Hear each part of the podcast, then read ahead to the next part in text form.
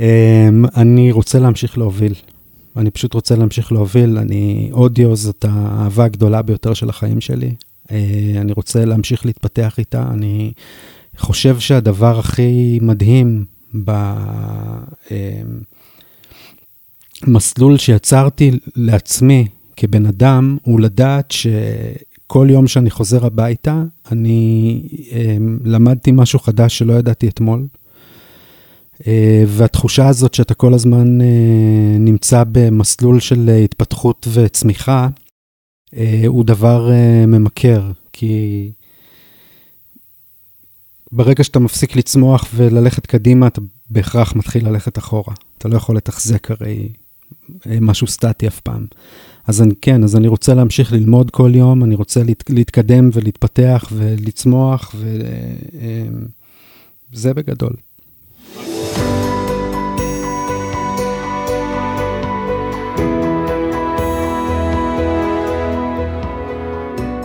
להצליח במוזיקה, פודקאסט אופטימי על קריירה במוזיקה, על שיווק למוזיקאים ועל איך לקחת את החלומות שלכם ולהפוך אותם ליום-יום שלכם. עמית ויינר מארח אורחים מוזיקאים, יוצרים ואומנים שמספרים על החיים והבחירות שלהם בקריירה.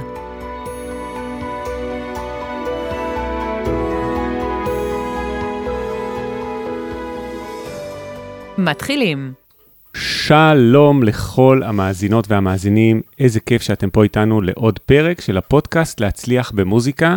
והיום הפודקאסט מוקלט בהקלטת חוץ, זה לא אצלי בסטודיו הרגיל, זה באחד הסטודיואים הכי יפים שיש בישראל כנראה, פעם ראשונה שלי פה, אולפני טן טן סטודיו, והאורח המאוד מכובד, והייתי אומר יוקרתי שלנו, הוא ארן לביא. ארן, איזה כיף שאתה פה. הבכת על ההתחלה, זהו, מה... אפשר לעצור כאן. אני יכול לחתוך, אבל אם יצא לכם כן לשמוע את הפתיחה הזאת, כנראה שלא חתכתי אותה בסוף. אז אה, קודם כל, המון תודה על זה שאתה מתארח בפודקאסט. תודה שהזמנת אותי. ותודה שבעצם הזמנת אותי להתארח אצלך להקלטת הפרק. כן, זהו, זו הקלטת פנים בשבילי, נכון. בשבילך איחוד, אז אוקיי, אז אפשר, אה, כמו בכדורגל, שהמשחק הבא יהיה אצלך בבית. בדיוק, יאללה. וערן לביא, למי שלא מכיר, נציג אותך בשתי מילים, ואני אשמח שאחרי זה אתה גם תספר. אז uh, טכנאי מיקס ומאסטרינג, uh, בעל, בעלים של אולפני טנטן סטודיוס, כאן ברמת השרון או הוד השרון, אני כל פעם שוכח איפה אנחנו. רמת, רמת השרון אנחנו. כן, כן, כן. ועבדת עם כמעט כל אומן בישראל, החל ממתי כספי ואביתר בנאי, ועד לתזרוק עוד כמה שמות, כי ממש כמעט עם כולם יצא לך לעבוד. כן, הרבה ז'אנרים, הרבה אמנים, מכל ה... מפופ עדכני כזה, סטייל אנה זק, שירה מרגלית, עד הדור אחד מבוגר יותר, כמו אברהם טל ומירי מסיקה ו... אביתר, ועד לדור המייסדים, מכספי, ארצי, חנוך, איינשטיין. אז כן, זה הרבה... וים תיכוני, אה, לא מעט, ולא מעט גם אה, לקוחות מחוץ לישראל. מדהים, מדהים. אז עוד מעט תספר גם על הדברים שעשית איתם, ונדבר גם על הצדדים הטכניים וגם על הבחירות שלך בקריירה. לפני כן אני חייב להגיד לכל מי שעוד לא היה פה באולפן, אה, זה חוויה בלתי רגילה, שמענו לפני כן אה, מוזיקה במה שנקרא דולבי אטמוס, שעוד yes. מעט נדבר גם על זה, כי זה בעצם אולפן שמכוונן כולו לדולבי אטמוס עם כמה רמקולים יש פה? 13? 13. 13. בקיצור, כן. אתם uh, תיפלו מהכיסא, זה מוזיקה כמו שמעולם לא שמעתם אותה, uh, אז זה בכלל חוויה בלתי רגילה. איזה כיף. הרן, בוא נתחיל ישר מהעיקר, וככה, uh, שאלה מעניינת. אני אוהב תמיד להתחיל בשאלות uh, מאוד מאתגרות ומעניינות. אז בעצם מה שאתה עושה כיום זה בין השאר remastering או remixing לדולבי אטמוס, נכון? של שירים אה, שקיימים כבר. אני עושה הרבה עבודה על, אה, על back catalog. אה, חלק מזה, בוא נאמר, החלק העיקרי של זה כרגע הוא דווקא באופן שאולי יפתיע אותך לתקליטי ויניל. Mm. אני עושה remastering להמון אלבומים קלאסיים, וגם, זאת אומרת, זה יוצא גם בפלטפורמות הדיגיטליות וגם לוויניל. זה תחום מרתק, זה מעניין בטירוף. וכן, והרבה מאוד מהדיסקוגרפיה האישית שלי, אני כרגע ממקסס בסיראונד, לאטמוס. אז אני יודע שזה דבר שמעניין הרבה אנשים, וגם כמה דיברו איתי על זה לאחרונה, אז אה, בוא תיתן לנו קצת רקע. אה, קודם כל, מה זה בכלל אטמוס? באיפה אפשר בכלל לשמוע את זה? האם כל אומן מתחיל היום נגיד מקשיב עכשיו לפרק הזה, צריך כבר לכוון שהמוזיקה שלו תצא באטמוס. מה זה אטמוס בתור התחלה? דולבי אטמוס? בגדול, דולבי אטמוס זה השלב הנוכחי בהתפתחות של, אה, בהתפתחות הפנורמית של מוזיקה. זאת אומרת, אם התחלנו ממונו, שזה רמקול אחד באמצע, היינו ככה הרבה שנים. המשכנו מהמונו לסטריאו, שהעיקרון שלו בעצם הוא מה שיוצא בצד ימין, אתה שומע בצד ימין, מה שיוצא בצד שמאל, אתה שומע בצד שמאל. אם משהו מנגן באותו זמן, באותו ווליום משני הרמקולים, במידה ואתה ביניהם, אז המוח שלך מפרש את זה כאילו אתה נמצא באמצע. אה, כאילו הסאונד יוצא מהאמצע, סליחה. אה, אז בעצם יש אה, סטריאו, זאת בעצם השכבה הראשונה של מניפולציה, של אודיו. בגלל שזה שמאל, ימין, אמצע, משני רמקולים. מזה בעצם באיזשהו שלב בשנות, ה...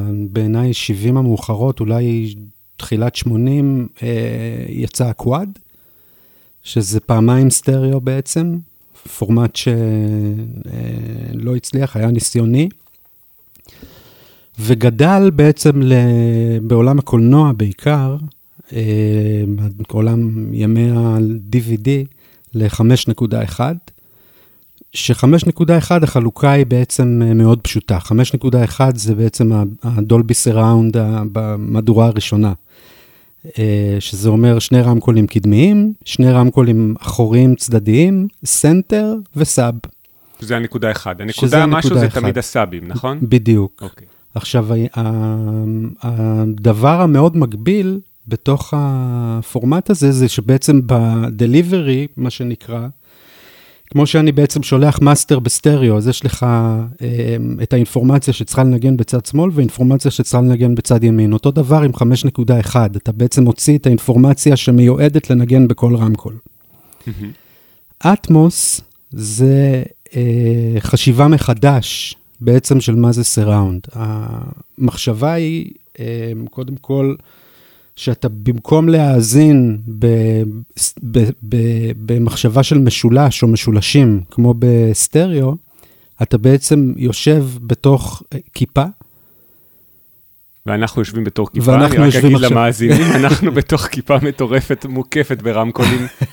כל אחד מהם שווה בפני עצמו. אוקיי, אז אנחנו כן. יושבים בתוך כיפה. ובעצם הסאונד אמ, זז בחלל בתוך כיפה. עכשיו, איפה ההבדל בעצם המהותי בין אה, ההשתלשלות של הסטריאו לסיראונד של 5.1 או 7.1 לאטמוס?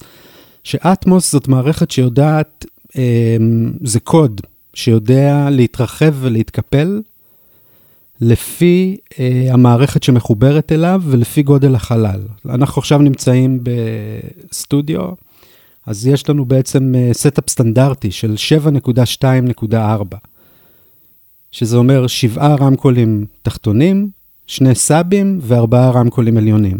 אוקיי? עכשיו, נניח... מאשר שזה באמת מה שיש פה, זה באמת המספרים. עכשיו בואו ניקח את החדר הזה ונכפיל אותו בעשר. Mm-hmm. ברגע שאנחנו נרצה לייצר חוויה של תנועה בתוך החלל, של תנועה בתוך הכיפה הזאת, אז יהיו מעט מדי רמקולים בשביל לייצר את התנועה המרחבית הזאת. אז אם אתה הולך למשל לבית קולנוע גדול, אה, אז אתה תראה שיכולים להיות מחוברים למערכת אטמוס עשרות רמקולים. Mm. ואז בעצם התנועה שאנחנו מייצרים פה, אנחנו במקום לעבוד על מה שנקרא panning, שאנחנו זזים מימין לשמאל, כמו שכולנו מכירים, אנחנו בעצם עובדים על מה שנקרא objective. זה איפה בעצם האובג'קט, סליחה, לא objective.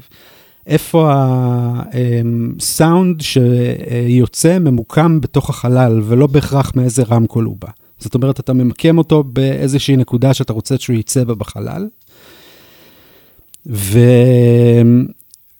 לפי גודל המערכת, האטמוס יודע בעצם אה, להתרחב או להתקפל. אם עכשיו היינו באולם קולנוע של, אה, שיש בו 60 רמקולים, אז החלוקה של בעצם תתבצע על כל ה-60 רמקולים, וההפך הוא גם נכון. אם היינו מחוברים עכשיו למערכת אה, של רכב כמו טסלה, של 7.1 או 5.1, אז אטמוס ידע לקפל את עצמו mm. לתוך 7.1 או 5.1, כאשר ה... אמ, הדרך הכי, דר, הקיפול הגדול ביותר של האטמוס זה לדעת להתקפל לתוך אוזניות. ששם זה בעצם מה שנקרא ביינורל, זה איזשהו אלגוריתם שמדמה סיראונד. בעצם עושה מניפולציה על המוח, אנחנו חוזרים על המניפולציה בעצם mm. של הסטריאו. אוקיי, okay, אז קודם כל, כל מי שכבר נשאר עד פה בפרק, סימן שהוא מה שנקרא אה, מטיב לכת, כי כבר דיברנו פה בהרבה סינית, וזה טוב, הרבה מאזינים אמרו לי, אנחנו רוצים סינית. אה, וואלה? כן, כן. אני בדיוק באתי להגיד לך, שמע, תחתוך מפה... לא, לא, לא, הפוך, עד... כל מי אה, שנשאר עד פה יחזיק איתנו גם עד סוף הפרק. וואו, וואו, זו הייתה טבילת אש קשה. כי אנשים אמרו לי, באמת, אנשים אמרו לי שהם רוצים את המקצועי, ו... אה, וככה, את, את מה שנקרא הסינית. יאללה. אז רגע, אז בעצם לראות שאני גם הבנתי נכון, באטמוס אין מספר רמקולים מוגדר מראש, 5.1 או 7.1, זה יכול להיות כל מספר. מה שיש זה חלל, שזה מה שראיתי קודם במסך פה, מין קובייה כזאת, נכון? כן. קובייה תלת-ממדית, חלל, ובעצם אתה קובע את, את המקום הסאונד בחלל. נכון. נכון? ואז כמות לי... הרמקולים אה, אה, תמצא את הדרך לשים את המקום הזה בחלל. אם הסברתי נכון. כן, כן, הסברת נכון. יש גם, זאת אומרת, זה מחולק לשתיים באטמוס, יש אה, מה שנקרא אובייקט uh, ויש מה שנקרא bed. אז אתה יכול גם להגיד לאטמוס, לך לרמקול ספציפי. Mm. Uh, יש דרך לעשות גם את זה. זאת מערכת מאוד מאוד גמישה, ש... הבנתי. היא כבר הפכה להיות סטנדרט בהמון דברים, למשל נטפליקס, כל הדליברי לנטפליקס הוא באטמוס. Mm. Uh, אז... ובעצם... זה שיש לך פה כמות רמקולים מסוימת, זה כי אתה החלטת ככה? זה לא קשור להגדרות של האטמוס. אתה החלטת מה מתאים לחלל הזה בעצם, אתה והמתכנן אקוסטיקה. אני והמתכנן אקוסטיקה, כן. כלומר, מישהו שיעשה בסטודיו שלו אטמוס, נגיד מישהו שבונה עכשיו סטודיו לאטמוס, mm-hmm. לפי גודל הסטודיו וממדי הסטודיו, יבנה את כמות הרמקולים שנחוץ נכון, לאותו חלל. נכון. אין פה איזו הגדרה אה, מדויקת מראש כמה רמקולים צריך. לא, אבל 714 זה בעצם בשביל להיות ממש אולפן אה, מורשה אטמוס, אני אה, בעצם Dolby Music authorized, אז אתה צריך שיהיה לך מינימום 714, זה הפורמט המיינסטרים. הבנתי. מעבר לזה אתה יכול... שזה 4 למעלה, 7 נכון. במסביב ו-1 sub, ולך יש 7, 2, 4 פה. כן. שזה שני סאבים. נכון. מעניין מאוד. ורגע, ורק כדי להבין למה זה בעצם אמור להיות חשוב למאזינים, האם יש מוזיקה כיום שיוצאת באטמוס, ואם כן, באיזה פלטפורמה? ספוטיפיי יש בו אטמוס? ספוטיפיי עדיין אין אטמוס, אבל אפל מיוזיק, אה, לא רק שיש אטמוס, זה פורמט שהם כל כך מאמינים בו, שהם אפילו קנו את הזכות אמ, להשתמש, את הרישיון להשתמש ברנדרר של, אה, בעצם במנוע של דולבי, בתוכנה שלהם לוג'יק. אה, מי שמעלה אה, את המאסטרים שלו גם בגרסת האטמוס לאפל מיוזיק, היום, בטח אם זה בעברית, מקבל קידום מטורף, הם מאוד מאוד מאוד בעד הדבר הזה. וואלה, זה נראה לי דווקא מאוד מעניין את המאזינים. כלומר, אם יש לכם שיר בעברית, כן. ואתם מעלים אותו לא ב-MP3 רגיל, איזה קובץ האטמוס בכלל מוציאים בסוף? זה Wave, זה MP3? איך, איזה קובץ זה בסוף יוצא? זה קובץ, אני, זה קובץ אטמוס. הוא נקרא דוט אטמוס? זה לא Wave או MP3? לא. זה אה. בגדול הוא מקמפל לתוכו sequence אה, יחד עם, כי בעצם תחשוב בשביל שהתנועה אה, של ה... של האובייקט תעבור בתוך חלל במערכת שאתה הולך להשמיע ממנה מוזיקה, אז בתוך הקובץ הזה זה לא רק קבצי מוזיקה, אלא גם קבצי מטה דאטה. Mm. יש לך שם, זה כמו, תחשוב שיש פקודת מידי על הדבר. זאת אומרת, רק בשביל... אה, הבנתי. וזה קובץ שהוא לא הקבצי, קבצי מוזיקה רגילים שלנו, של Wave mp3 או AIFF, זה קובץ אטמוס בעצם. נכון, כן.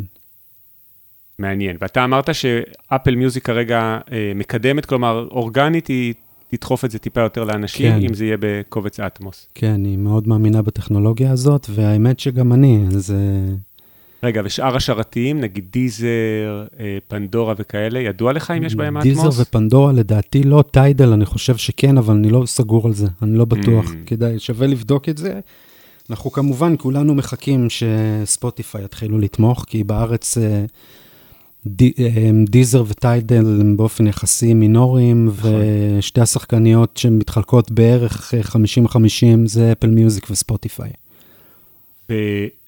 כשאתה מעלה עכשיו נגיד שיר חדש לאפל מיוזיק, אתה תעלה שתי גרסאות, אחת סטריאו, אחת אטמוס, או שהאטמוס מכיל בתוכה גם את האפשרות לסטריאו לא. רגיל? זה שתיים, והדבר המעניין שבעצם אפל מיוזיק מבקשים שהם יהיו בדיוק על אותו timeline.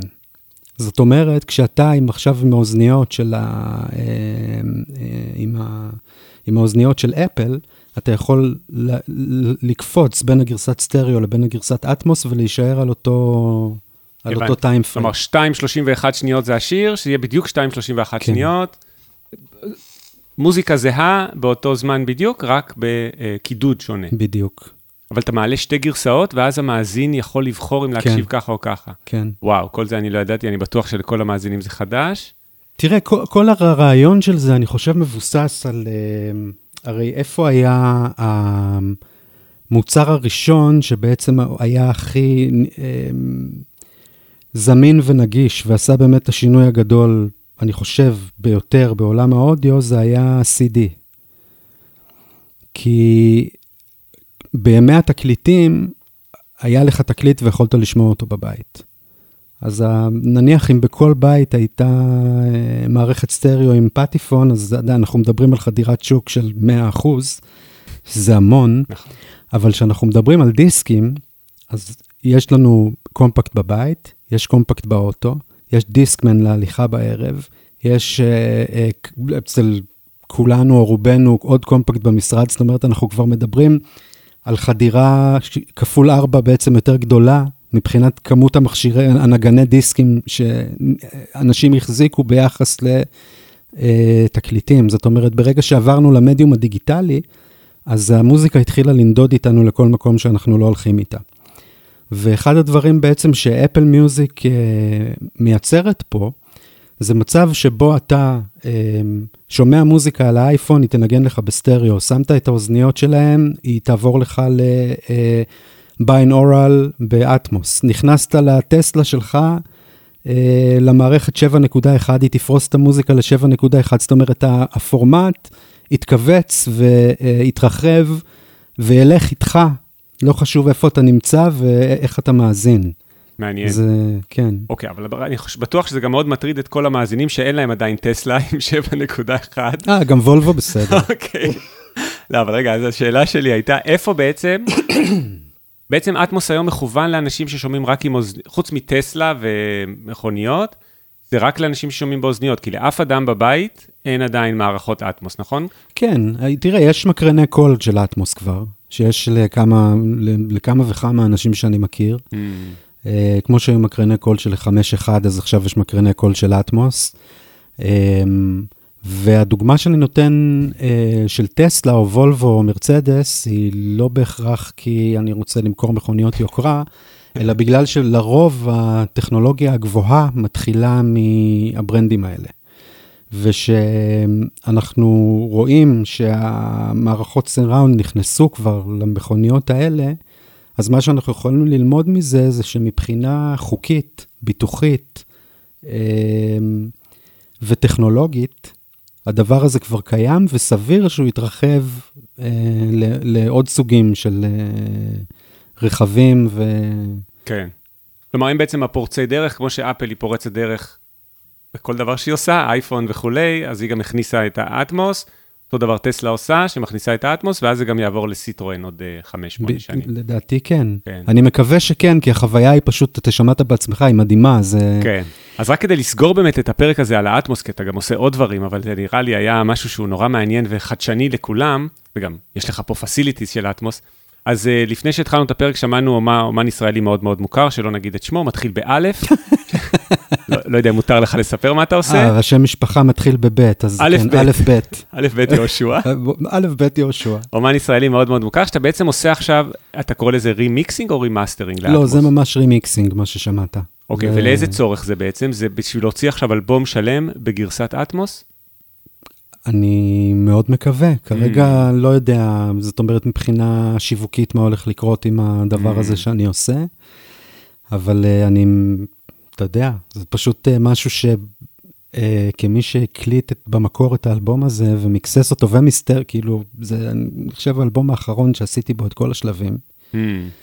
אמ, אני יכול להגיד, יפה כלבנה של אביתר בנאי, אז uh, אני מאוד רוצה לתת למי שהאזין לאלבום הזה ונהנה ממנו הרבה שנים בסטריאו, את הדבר החדש והפורץ וה, דרך.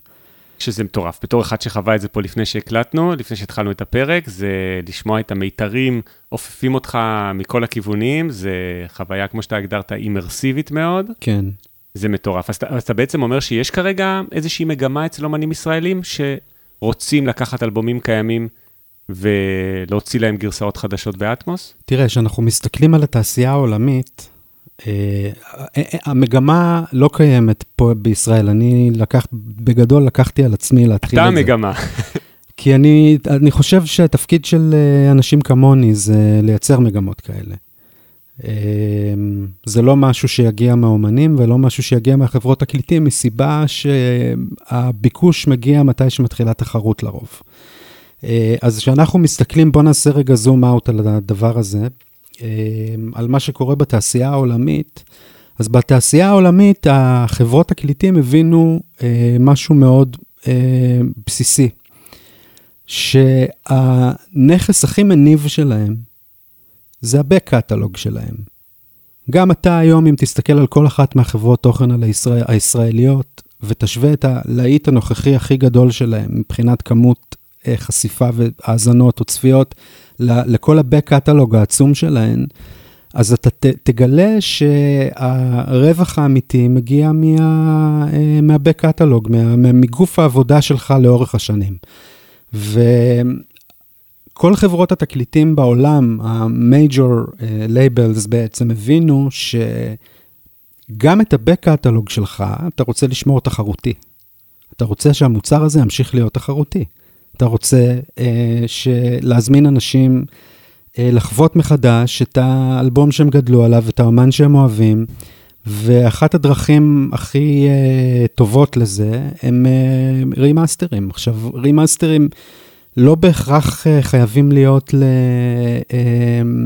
לאטמוס, אה, זאת אומרת, גם לסטריאו אני עושה המון remasters, כי תחשוב שאם אני עכשיו עושה remastering לאלבום משנות ה-70 או שנות ה-80, יש לנו... אה, 40-50 שנה של ידע נצבר וטכנולוגיה אה, בלהנגיש אותו מחדש למאזינים, ופה זה מעבר ל... אה, יש לי תחושת שליחות בזה. זאת אומרת, זה משהו שאני מאוד, אה, מאוד אוהב לעשות, אני מאוד נהנה מזה. אה, אז, אז חלק מזה זה גם המחשבה על אטמוס. שמע, זה מאוד מעניין, זה כמו שבעצם לקחו את הביטלס, שבמקור uh, ב-yesterday הגיטרה מצד שמאל ופול מקארט נשאר רק מצד ימין, שהיום אף אחד לא ישים את הזמר מצד ימין, נכון. ועשו להם remastering כדי שפול מקארט יהיה סוף סוף באמצע, כמו שרגילים היום. אז ייקחו גם את הביטלס ויעשו להם בעצם גרסאות, אולי כבר עושים את זה עשו עכשיו? עשו כבר. אה, עשו כבר באטמוס, אוקיי. זה ממש remixing, והביטלס זה פשוט דוגמה נהדרת, כי תראה איך אה, להקה שלא קיימת כבר כמה שנים? וואי וואי. 60 ו? כן. אה, ממשיכה להוציא ריליסים כל שנה. נכון. עכשיו, הדבר הזה הוא מאוד מבוסס טכנולוגיה, ומאוד מבוסס טרנדים, כי כמו שאנחנו יכולים לדבר על הטרנד שהוא הכי היי-פיי, uh, cutting edge technology כמו אטמוס, יש לנו את הצד השני, שזה שוק הווינילים. Hmm. שהוא uh, גדל בצורה מדהימה משנה לשנה, בכל העולם ובישראל בהתאמה. Uh, וגם לשם ממשיכים uh, לחרות תקליטים ורימאסטרים, ובתוכם גם דברים כמו הביטלס, זאת אומרת, uh, אז יש אה, המון ערך לדבר הזה, יש, יש ערך אמיתי לדבר הזה, אני אשמח להשמיע לך אחרי זה אם יבוא לך, זאת אומרת, זה מעבר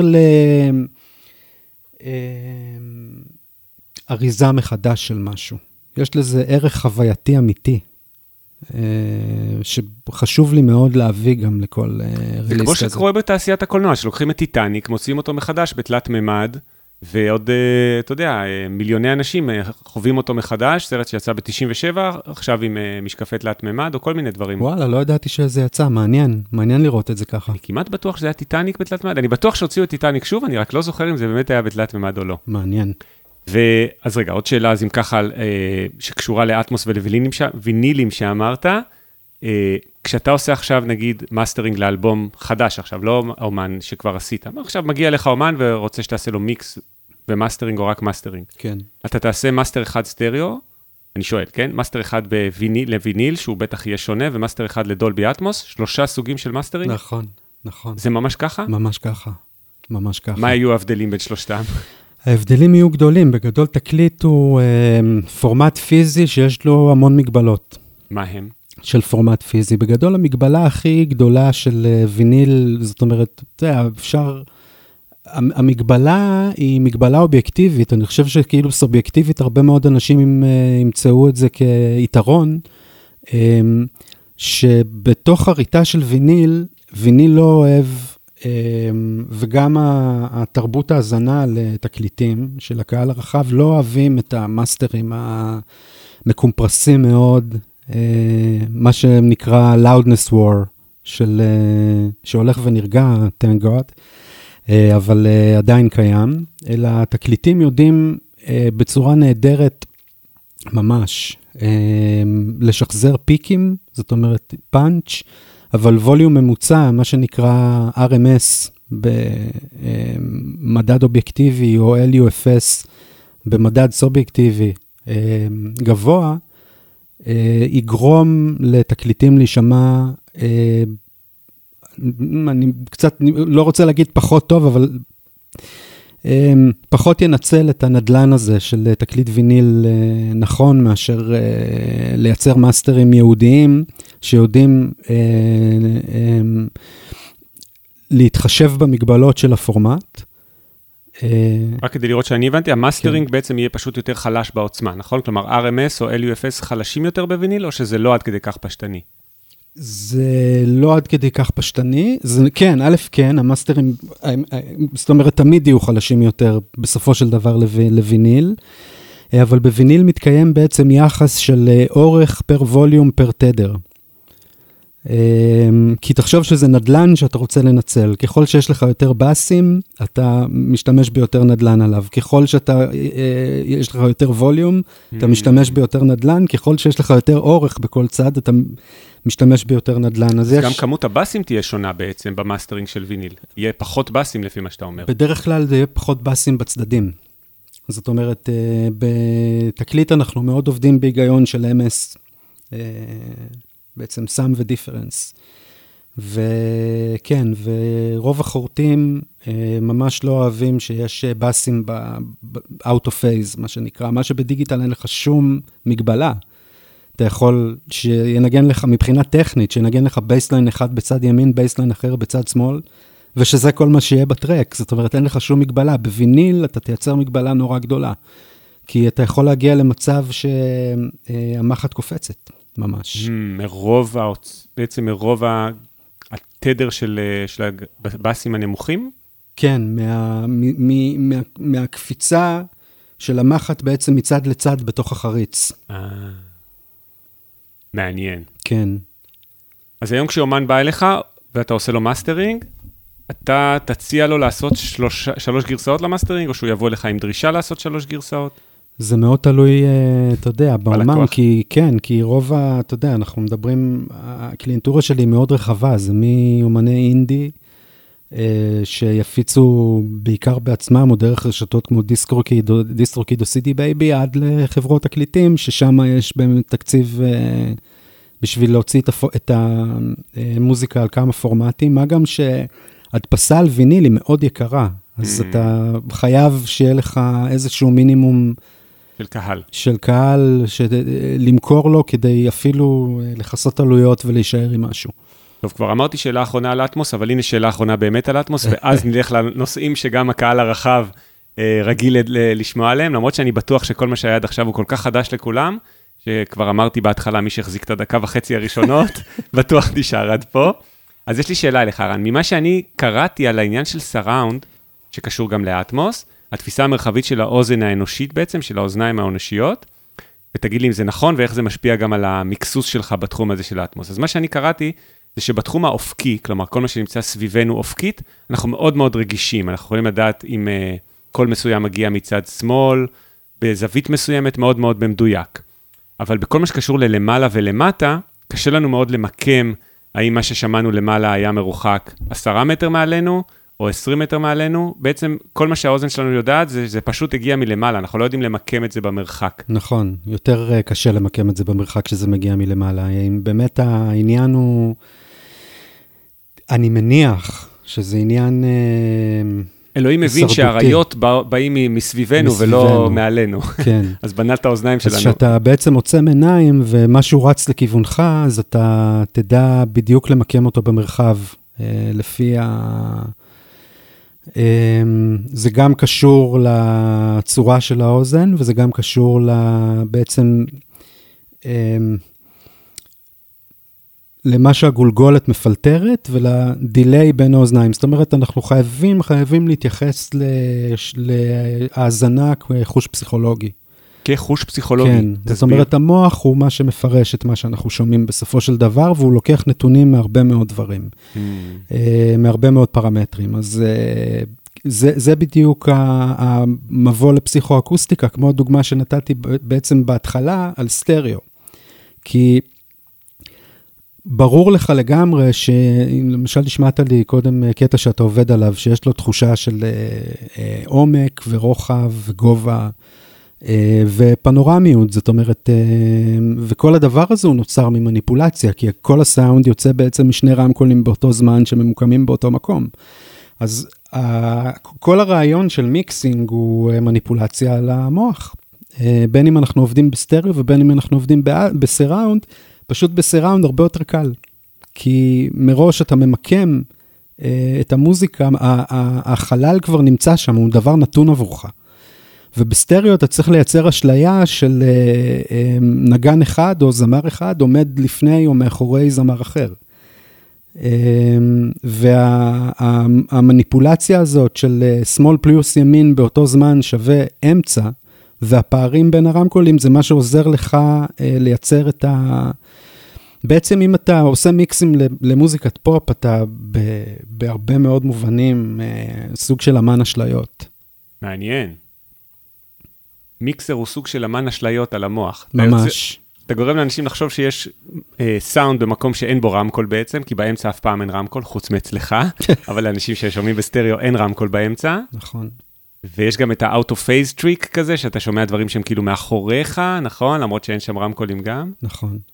מעניין. נכון, וזה בדיוק אותו דבר, אתה הרי, זאת אומרת, בשביל שהמאזינים שלנו יבינו את הרעיון, תחשוב על הסיטואציה ששתי אוזניות אינירים, כמו אה, של אפל, תקועות לך בעצם באוזניים, והממברנות שלהם מופנות אחת כלפי השנייה. ועדיין, כשמשהו אה, בוקע משתיהן באותו ווליום באותו זמן, המוח שלך אומר לך זה באמצע. אז מראש כל, הר... כל הדבר הזה הוא, אה, הוא מניפולטיבי מאוד. מאוד מעניין. וכשאתה עושה היום מיקס אטמוס כזה, כלומר שיש בו גם למעלה. נגיד עכשיו אתה עושה את אביתר בנאי, שאתה כבר אמרת את השם אביתר בנאי. איך. אתה מחליט, מה, מה? הלשנתי. הלשנת, איך אתה מחליט לשים משהו מלמעלה? כלומר, למה שהכינורות יבואו מלמעלה? זה, זה עניין שהוא רק בחירה אומנותית, או שיש בו גם עניינים טכניים של עדיף לשים כינורות מלמעלה ואת הגיטרות מאחורה? כאילו, זה רק עניינים של ארטיסטיק צ'ויסס? ממש, נטו Mm. ארטיסטי. הרי אף כינור לא בא מלמעלה אה, בהופעת רוק. נכון, אבל תראה, למשל הריברבים, אה, כבר יש לך בתוך המיקס, שמעת שם אה, ריברבים שעובדים באטמוס. Mm. אז מראש אתה ממקם כלי נגינה מסוים עם, ה, עם ההדהוד שלו בתוך כיפה. אה,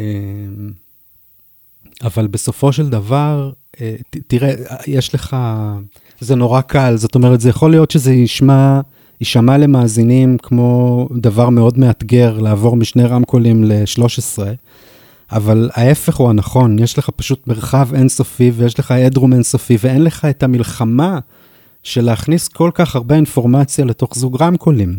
אתה חי בעולם שיש בו, כמעט ואין בו מגבלה. אז אה, כלומר, מה שאומרים תמיד בכל מיני קורסים של מיקסים, לגרום לכלי to cut through the mix, במקרה הזה אתה פשוט שם אותו למעלה, ואז הוא cut through the mix anyway, כי נכון. הוא יוצא ממקום אחר בכלל. כן, מעניין. טוב, סגרנו את כל הפרק של האטמוס, כל מי שנשאר עד כה, כל הכבוד, כי זה היה, אה, אני חושב שזה היה גם מרתק, אה, וגם משהו שבעצם לדעתי אין, אין אותו בשום אה, פרק אחר בפודקאסט הזה, ככה שזה ממש נושא חדש לחלוטין. אז תראה, ארן, היו כמה טכנאי מיקס ומאסטרינג כבר לאורך הפודקאסט, ונראה לי שיהיה מאוד מעניין לשמוע גם את ה input שלך על זה. בטח. קודם כל, מה ההבדל בעיניך בין מיקס למאסטרינג?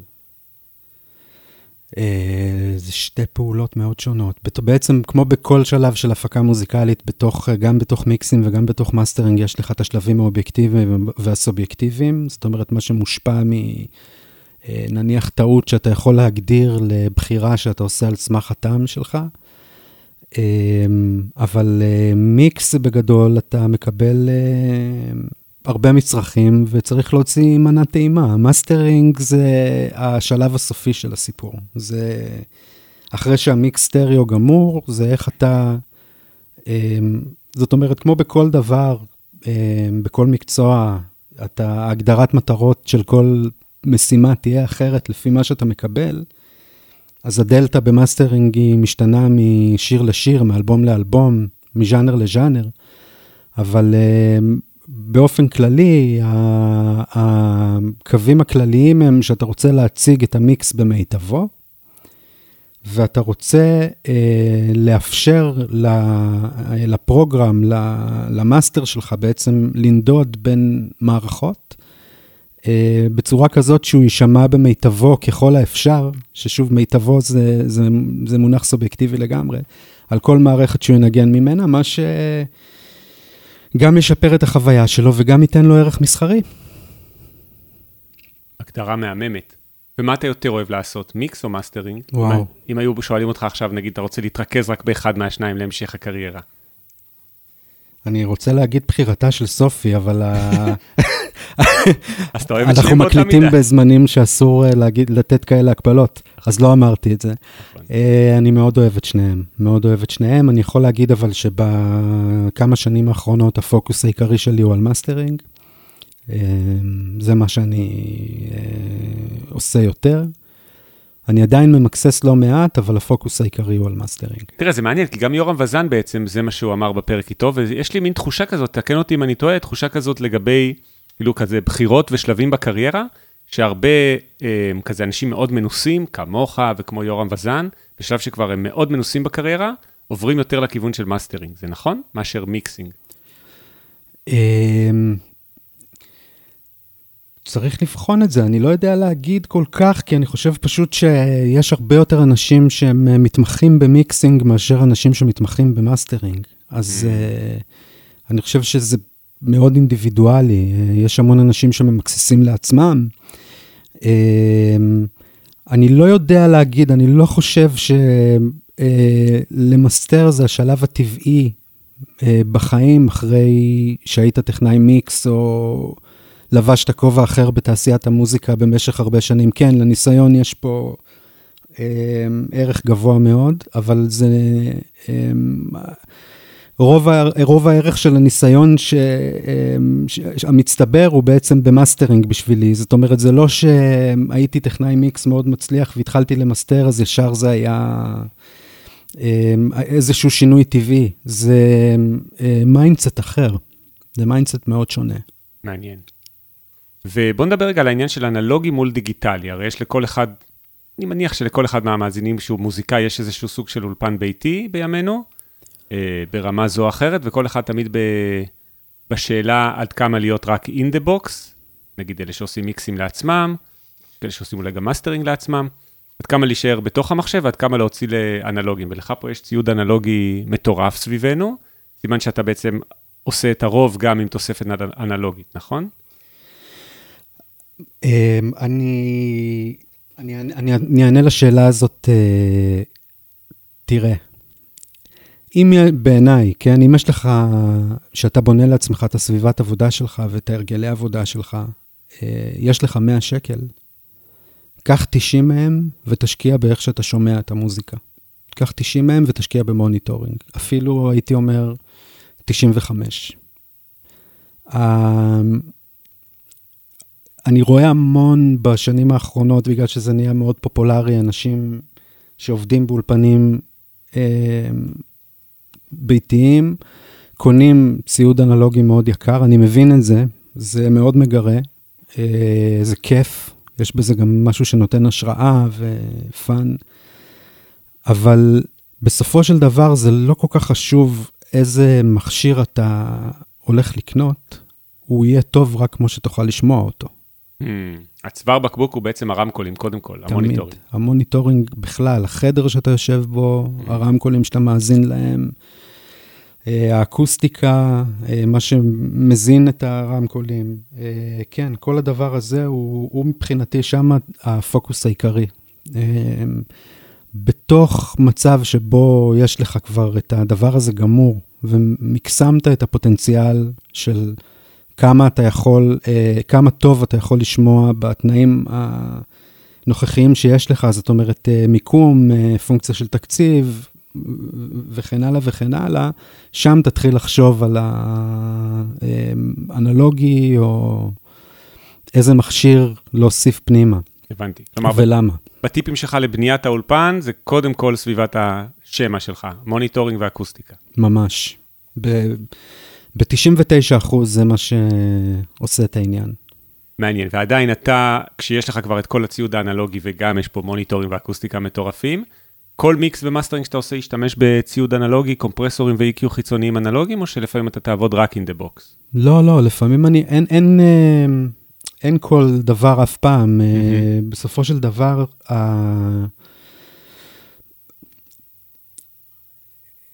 אין דלתא קבועה, אין פעולה קבועה, אין מכשיר קבוע, וגם אין, זאת אומרת, מטרה קבועה, שאתה מקבל שיר או אלבום ואתה צריך אמ,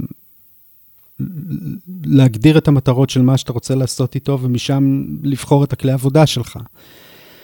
אמ, אני משתמש בהרבה ציוד אנלוגי, זה נכון, אה, שכמובן התחלתי לאסוף אותו לפני המון שנים, ואני עדיין מעדכן אותו כל הזמן. אמ, אני מאוד אוהב להשתמש בו, והסטאפ שלי הוא בעצם משהו, תראה, אז האולפן הזה שאנחנו בצורה הנוכחית שלו נבנה לפני 11 שנה, לואי להב ואני בנינו אותו ביחד, והוא עבר כל מיני גלגולים. היה חדר אה, במקור גם אה, של mixing אנלוגי וכל מיני עניינים כאלה, וה setup שאתה רואה פה עכשיו הוא, הוא בעצם תוצאה של... אה, אני, אני אגיד את זה ככה. המורים שלי לסאונד, או. מה שהפך אותי לאיש מקצוע שאני היום, זה הלקוחות שלי. אמ, תחשוב שניקח חודש שאני עובד עליו בו על 150 או 200 שירים, וכל אחד מהשירים שאני ממסתר, מגיע לאומן שצריך לאשר, למפיק שצריך לאשר, הרבה פעמים לטכנאי מיקס, הרבה פעמים למנהל האישי, ל-A&R, והעבודה שלי נבחנת עם אה, זכוכית מגדלת ענקית כל הזמן. ואני מקבל כל הזמן פידבקים עליה. זאת אומרת, כל, כל פעולה שאני עושה פה היא אף פעם לא נעשית בחלל ריק. זה מאוד אה, חשוב, כי זה לא שאני מפיק מוזיקה לעצמי ובוחר כל מיני, אתה יודע, זה מין, אני collaborator, והתפקיד שלי הוא בסופו של דבר להפוך את כל הקבוצה שאני עובד איתה לטובה יותר. וכל ה... גם חלק מאוד גדול מהבחירה של אה, ציוד שאני משתמש בו, היא בוא ניקח חודש שבו ב-10% מהפידבקים שקיבלתי יהיו, תשמע, ההיי מיד קצת שורף, או הבאס היה מרוח באיזה שיר. אז אני מבין שב... שחיפשתי אה, להגביר באסים או להגביר מידים בז'אנר מסוים, בהפקה מסוימת, אה, ובמשך, אה, אה, ב-10% מהמקרים קיבלתי על זה פידבק אה, ש...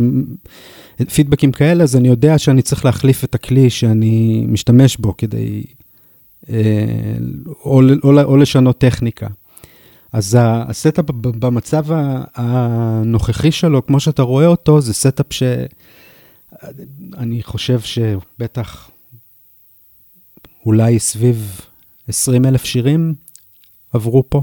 וואו. אה, לא, בעצם אם אנחנו מחברים את, את כל העבודה ש, שנעשתה גם בשביל סטוק uh, מיוזיק, אז זה הרבה יותר מזה. וואו. כן. כשאתה מתכוון סטוק מיוזיק, מוזיקת ספריות בעצם. כן. Mm-hmm. שזה עוד נישה בעצם שעבדתי בתוכה המון זמן.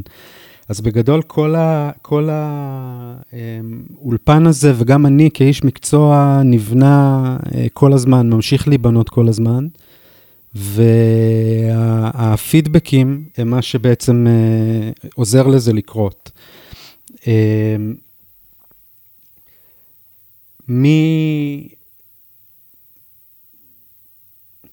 זהו בעצם, אין לי... מעניין, תשמע, אז בוא, בוא רגע באמת נדבר עליך רגע. רן לביא, דיברנו בהתחלה קצת על uh, קצת name dropping כזה של דברים שעשית. Uh, בוא תספר בכל זאת על כזה, על המסלולים שלך בקריירה. איפה למדת סאונד? מתי החלטת לפתוח אה, אולפן משלך? וסיפרת גם על זה שעבדת באיזושהי חברה של stock music, אז תספר אתה גם על זה. אז קודם כל, איפה למדת בעצם לעשות מה שאתה יודע לעשות? לא למדתי. לא למדת סאונד? לא למדתי סאונד. אז מאיפה אתה יודע להשתמש בכל הציוד המטורף הזה שיש פה? אתה יכול לשים את זה למעלה בפוסט. זה לא אוטודידקט? כל מה שאני רואה פה זה לימדת את עצמך לעשות? כן.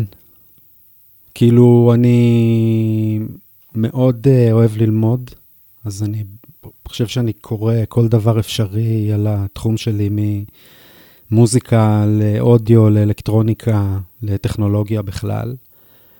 אמ, אז כן, בהקשר הזה אני אוטודידקט, זה אולי לא לגמרי נכון להגיד שלא למדתי, אבל לא, לא למדתי בבית ספר מסודר. Mm-hmm. ומהמון המון שנות טיסה, שעות טיסה, כמו שחוק העשרת אלפים שעות. ש... אל מלקולם גלדוול. בדיוק. אה, בשביל להפוך למומחה בדבר שלך. חוק ה-20 אלף שירים במקרה שלך. יפה. אוקיי, ולימדת את עצמך את כל הנושא של סאונד, ואז מה היו השלבים הבאים בקריירה? אה, לא, תראה, כשהתחלתי לעבוד על סאונד זה היה תוך כדי שלימדתי את עצמי, האלבומים הראשונים שעבדתי עליהם בחיים לא נשמעים כמו העבודות שלי היום.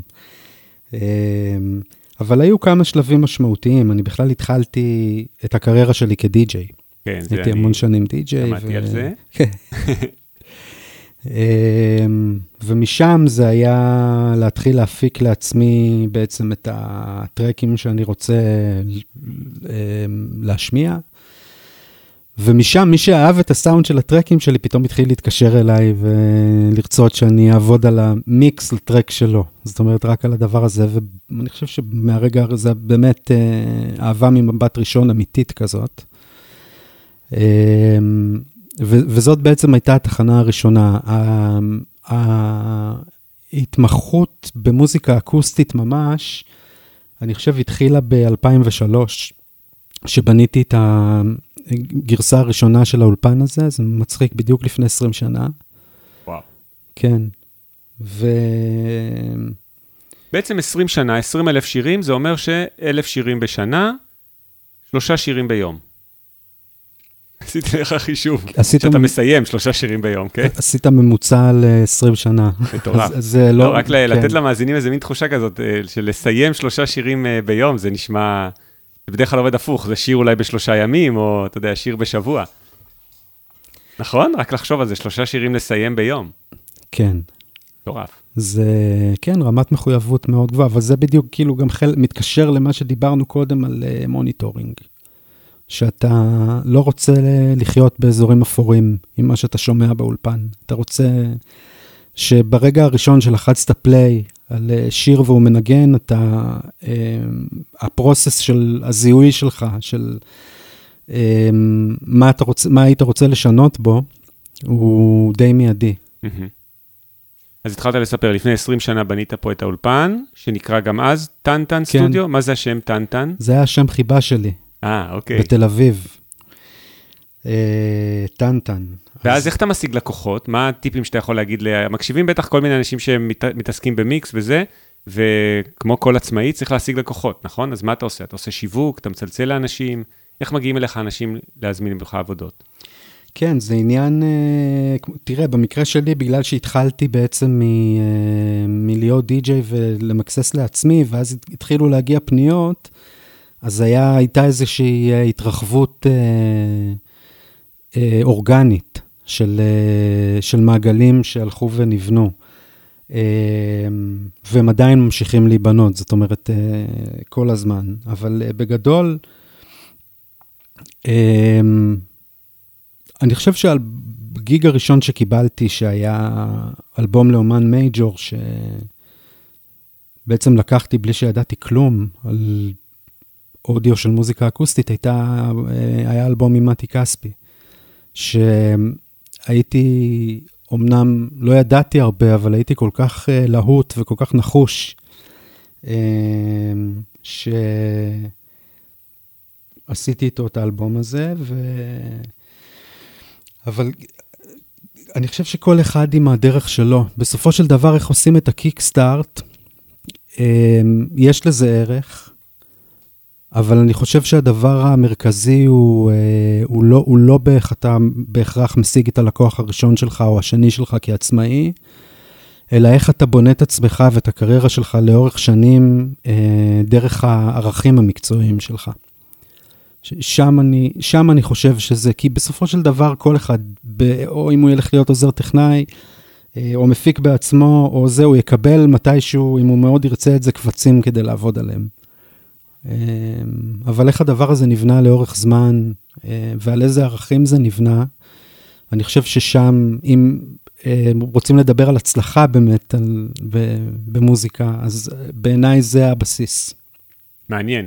ומעניין שהזכרת הצלחה, כי אני לא יודע אם אתה יודע, הפודקאסט נקרא להצליח במוזיקה, ואני אוהב להזכיר את זה בכל פרק, הוא נקרא להצליח במוזיקה, פודקאסט אופטימי על קריירה במוזיקה, ואני גם מאוד אוהב את הגישה האופטימית הזאת שיש עד כה לכל האורחים. כל מי שאמר משהו לא אופטימי פשוט חתכתי, סתם בצחוק. אז בוא בכל זאת תגיד, מהם הערכים שלך, שאתה אומר, הערכים של, ה, של העבודה ש, שאתה נותן ללקוחות, אז מהם הערכים שעליהם אתה בנית את האולפן? כן, כן, בדיוק בהקשר של השם של הפודקאסט, אני אומר את ה... Mm-hmm. הערכים המקצועיים שלי הם, אני חושב שהדבר הראשון, תקשורת. אמ, שמישהו מבקש ממך משהו, או אומר את דעתו האומנותית או המקצועית, תקשיב לו באמת. אמ, לא מתוך מקום של לנסות לשנות את דעתו, או תהיה מספיק בטוח בעצמך כדי לדעת שיש עוד דרך חוץ מהדרך שלך, אה, וחלק מעבודת צוות זה לדעת לתקשר. זה לפעמים לדעת להוביל, אבל הרבה פעמים זה לדעת, אה, רוב הזמן זה לדעת להקשיב. הדבר השני, השני בשבילי מבחינת הערכים המק, המקצועיים שלי זה מקצוענות בתחום שלך, תלמד כל מה שיש לדעת על התחום שלך. עד רמת הנגד שנמצא בתוך המכשיר שאתה משתמש בו, תלמד את הקהל יעד שלך. אני מאוד מאמין באופן אישי בחדשנות, אה, כמו שאתה, התחלנו לדבר בפרק הזה על אטמוס. אז אמ, לדעת מתי אתה מחליט לעשות את הדברים ראשון, ולא ללכת אחרי טרנד, נאמר. אה, מתי האחריות שלך לבוא ולהציג ללקוחות שלך את הפורמט הבא, את הדבר הבא, את הטכנולוגיה הבאה. אה, אז בהקשר הזה, אה, חדשנות, וזה בהכרח אחד, זה בפירוש אחד הערכים שמובילים אותי. והייתי אומר גם שיש לי תחושה מאוד גדולה של אחריות. כאילו, כמו ש... זאת אומרת, קודם הזכרתי את, ה, um, את הפידבקים שאני מקבל על כל אחד בעצם מ-200 השירים שאני כרגע עובד עליהם בחודש, או 150 או 100, לא, לא, המספר לא כל כך משנה. אבל מעבר לזה, יש גם את הפידבקים אחרי שהשיר יוצא. Uh, כמה הוא מצליח, כמה הוא מושמע. אה, איך הוא עובד במצעדים. אה, אם אנחנו מדברים עכשיו על פורמט פיזי, כמו וינילים, שאתה יודע, הבן אדם יוצא מהבית, נוסע לחנות תקליטים, עדיין. ביטניק, האוזן השלישית, אה, דיסק סנטר, או איפה ש... אפילו סטימצקי. חולית בתל אביב. חולית. אמ, והולך לשלם כסף, אמ, זאת אומרת, הוא משקיע גם את הזמן וגם את הכסף שלו בעצם בדבר הזה שאתה עובד עליו, ואני, יש לי תחושת אחריות שכל אלבום שאני חתום עליו, הוא מבחינתי שווה את הכסף ואת המאמץ ואת הזמן של אה, מי שהולך לקנות אותו. ואני גם עוקב אחרי זה בקבוצות של ה... בדרך כלל אספני תקליטים הם מאוד ווקאליים לגבי הסאונד שהם אה, אוהבים לשמוע ומה הם אוהבים לקבל, וגם להם אני מאוד מקשיב. זאת אומרת, זה... אה, זה, process, זה, זה תהליך למידה אינסופי. מקשיב ומיישם בעבודה שלך אחר כך? נגיד מישהו אמר לך משהו על איזה ויניל שכבר בחוץ, אתה כבר לא יכול לגעת בו בכלל? אתה תיישם את זה למאסטרינג הבא שתעשה? כן. וואו. כן. מלקוח רגיל, מבן אדם ברחוב. מבן אדם ברחוב. תשמע, אתה, בסופו של דבר, אה, הם קונים את המוצר. הם אה, צריכים, אני רוצה שכל דבר שאני חתום עליו, בגלל זה אני גם נניח מאוד מקפיד על לאשר בעצמי את, ה, את ההדפסה של התקליטים, לא רק את המאסטרים שאני שולח. אה, אתה יכול להסתכל, יש פה... יש לך פטיפון, אז אתה בעצם מקשיב מאות test press־ים ש... Mm, אתה מקשיב לוויניל לפני, ש... למאסטר של הוויניל לפני שמדפיסים אותו בעוד עותקים. כן. ומאשר אותו ובודק אותו ומקליט אותו ועושה עליו את כל הטסטים, כן. כן. זה, זאת אומרת, אה, רמת מחויבות אה, גם לאמן וגם למי ששכר אותי בעצם, וגם בסופו של דבר למי שהולך להאזין לזה. זה אחד הדברים שהם, אה, אני חושב שאפשר להגיד שזה גם ערך. תשמע, מהדברים שאמרת, קודם כל זה מאוד מאוד מעניין. אחד מהם ממש שזור לאורך כל הפרקים של הפודקאסט עד פה, אנחנו כבר כמה עשרות פרקים, כמעט 50. וכמעט כל אורח, החל ממלחיני וידאו גיימס כמו ינון צור, שהוא אחד ממלחיני המשחקי מחשב הגדולים בעולם, מי שלא הקשיב לפרק מוזמן לחפש, אה, והוא אמר את אותו דבר, גם הוא, כשהוא אה, מאוד מאוד מבוקש ומלחין שבאמת אה, עובד עם החברות הכי גדולות בעולם, עדיין סיפר שהקטע, אחד הקטעים הכי מצליחים שלו למשחק שנקרא Fallout 4, זה ורז'ן 27, גרסה 27. כלומר, גם הוא שם את האגו בצד, והקשיב לריג'קטים 27 פעמים כן. מה, מהלקוח שהזמין את זה, 27 פעמים תיקן ותיקן ותיקן, עם המון ריספקט ועם מעט אגו, שזה בדיוק מה שאתה תיארת. כלומר, גם להקשיב ללקוח, גם לפעמים להוביל, אבל גם להוריד את האגו כשצריך, ולתת ללקוח uh, את התחושה שהוא יודע מה הוא, מה הוא צריך. ממש ככה, ממש ככה. זה, זה העניין של יצירה משותפת, לדעת uh, להשאיר מקום ולדעת גם לקבל אותו. וגם הכבוד שאמרת עכשיו לגבי הלקוחות הסופיים זה משהו נורא יפה, זה משהו שהיום ממש אמר לי תלמיד משהו נורא יפה, אז אני חייב לספר אותו לך ולמאזינים. תלמיד לקומפוזיציה אמר לי דבר נורא יפה, זמן, אמרתי לו שאף פעם לא חשבתי על זה עד כה. תלמיד באקדמיה. זמן זה הדבר הכי יקר שיש לבני אדם, והוא הסיבה שהוא הכי יקר זה שהוא הדבר היחיד שלא ניתן לקנות בכסף. אין לך שום דרך בעולם, גם אם אתה וורן באפט, לקנות עוד שעה ביום, כדי להיות עם הילדים עוד שעה, או כדי למסתר עוד שעה. נהדר, אין דרך. נהדר. גם לוורן באפט יש 20, חכה, כן, זה אפילו לא הדבר הכי יפה שהוא אמר. גם לוורן באפט יש 24 שעות ביום, וגם אתה לא יכול לקנות עוד שנה לחיים שלך.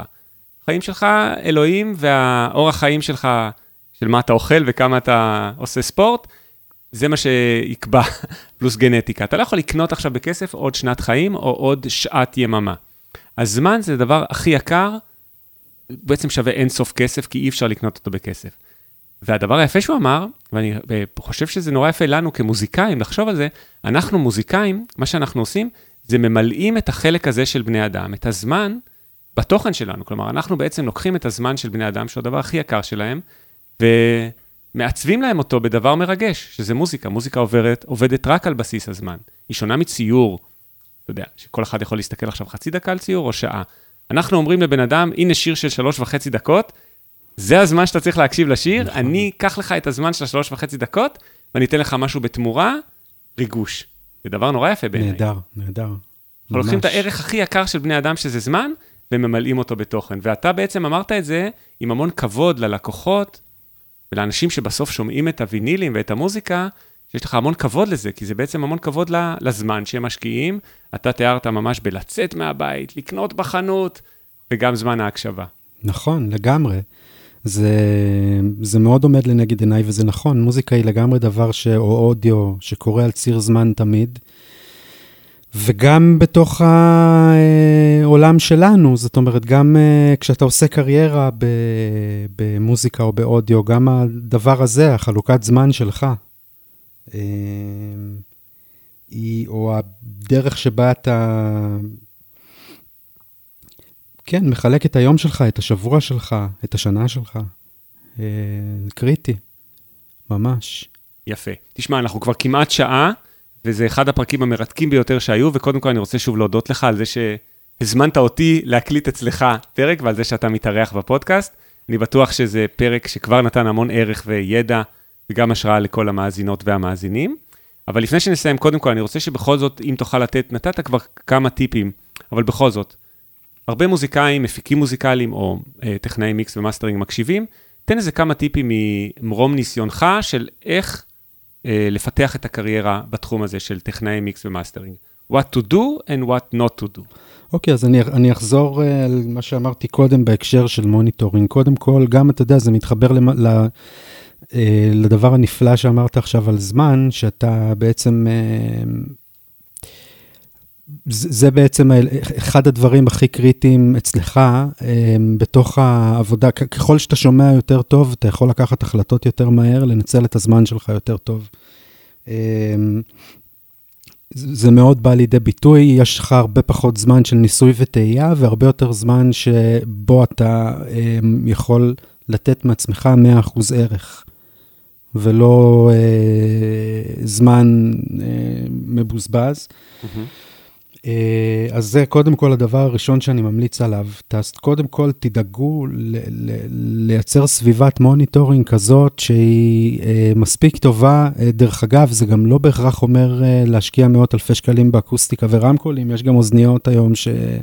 יכולות מאוד... לא uh... שאלתי עליך, אותך על Audeze, שאתה בעצם מייצג אותם, נכון? איך אומרים את השם? אודיסי, כמו Space Odyssey. אתה לא יודע, עם Z. כן, קשה מאוד להבין את זה, כאילו, שזה אודיסי. גם אני חשבתי בהתחלה אודיז, אודיזה. זהו, אף אחד לא יודע, אודיז, אבל המון חברים שלי מדברים על זה.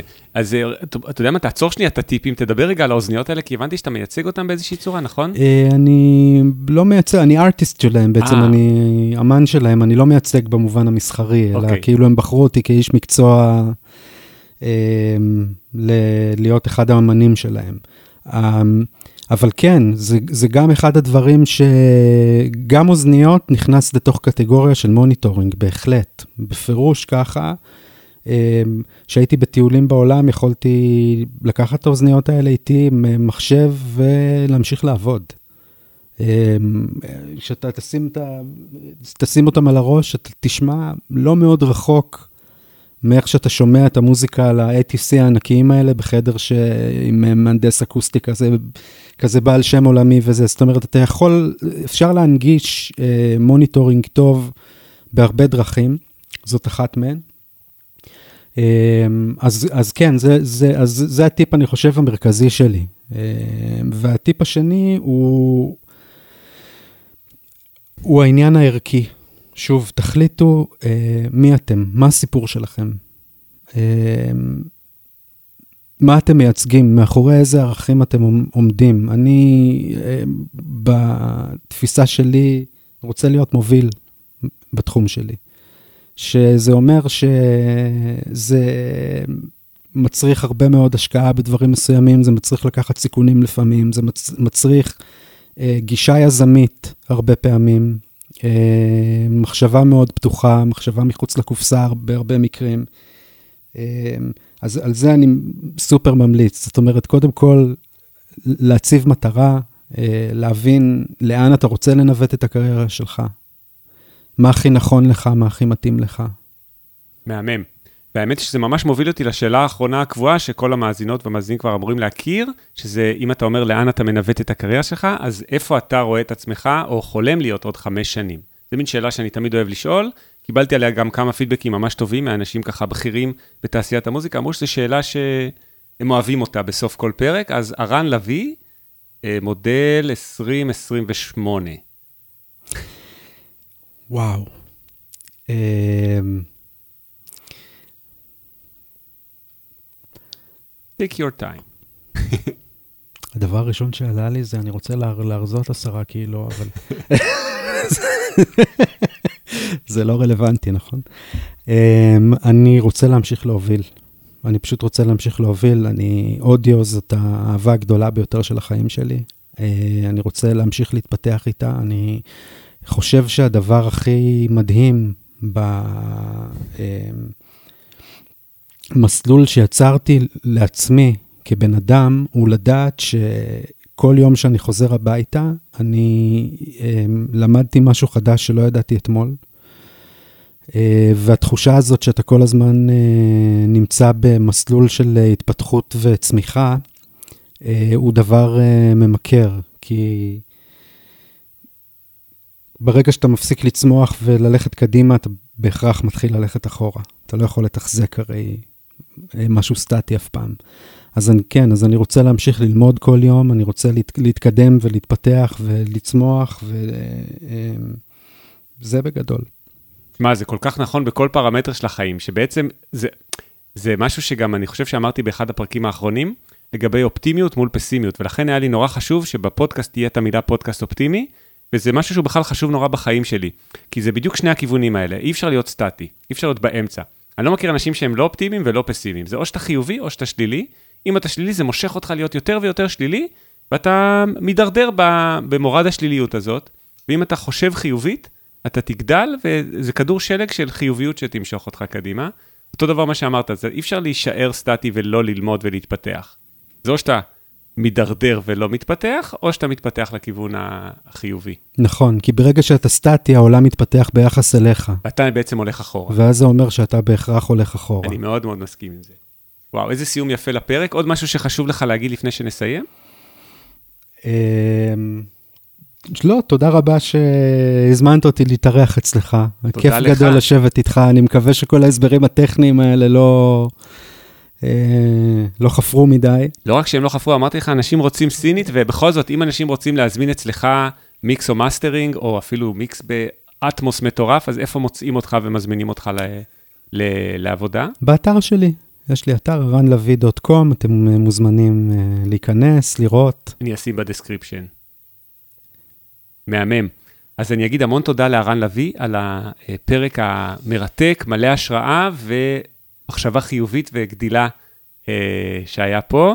אני אגיד גם המון תודה לכל המאזינות והמאזינים, בהקשר למה שאמרנו עכשיו, על זה שזמן הוא הדבר הכי יקר, אז תדעו שאני מלא הערכה לכל מי שמקשיב לכל הפרקים, ולזה שאתם באמת יושבים ומקדישים את הזמן, זה באמת המשאב הכי יקר. אני מקווה שזה ממלא לכם את הזמן בערך, זה המטרה של הפודקאסט.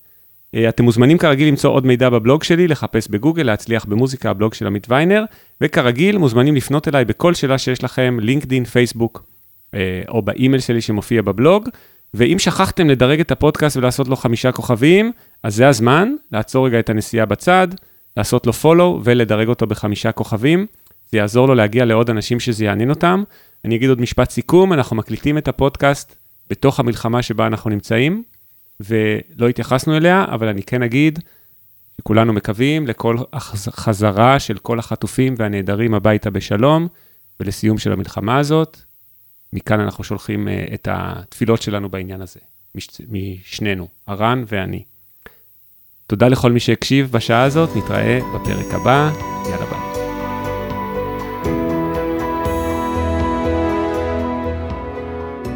להצליח במוזיקה, פודקאסט אופטימי על קריירה במוזיקה, על שיווק למוזיקאים ועל איך לקחת את החלומות שלכם ולהפוך אותם ליום-יום שלכם. עמית ויינר מארח אורחים מוזיקאים, יוצרים ואומנים שמספרים על החיים והבחירות שלהם בקריירה.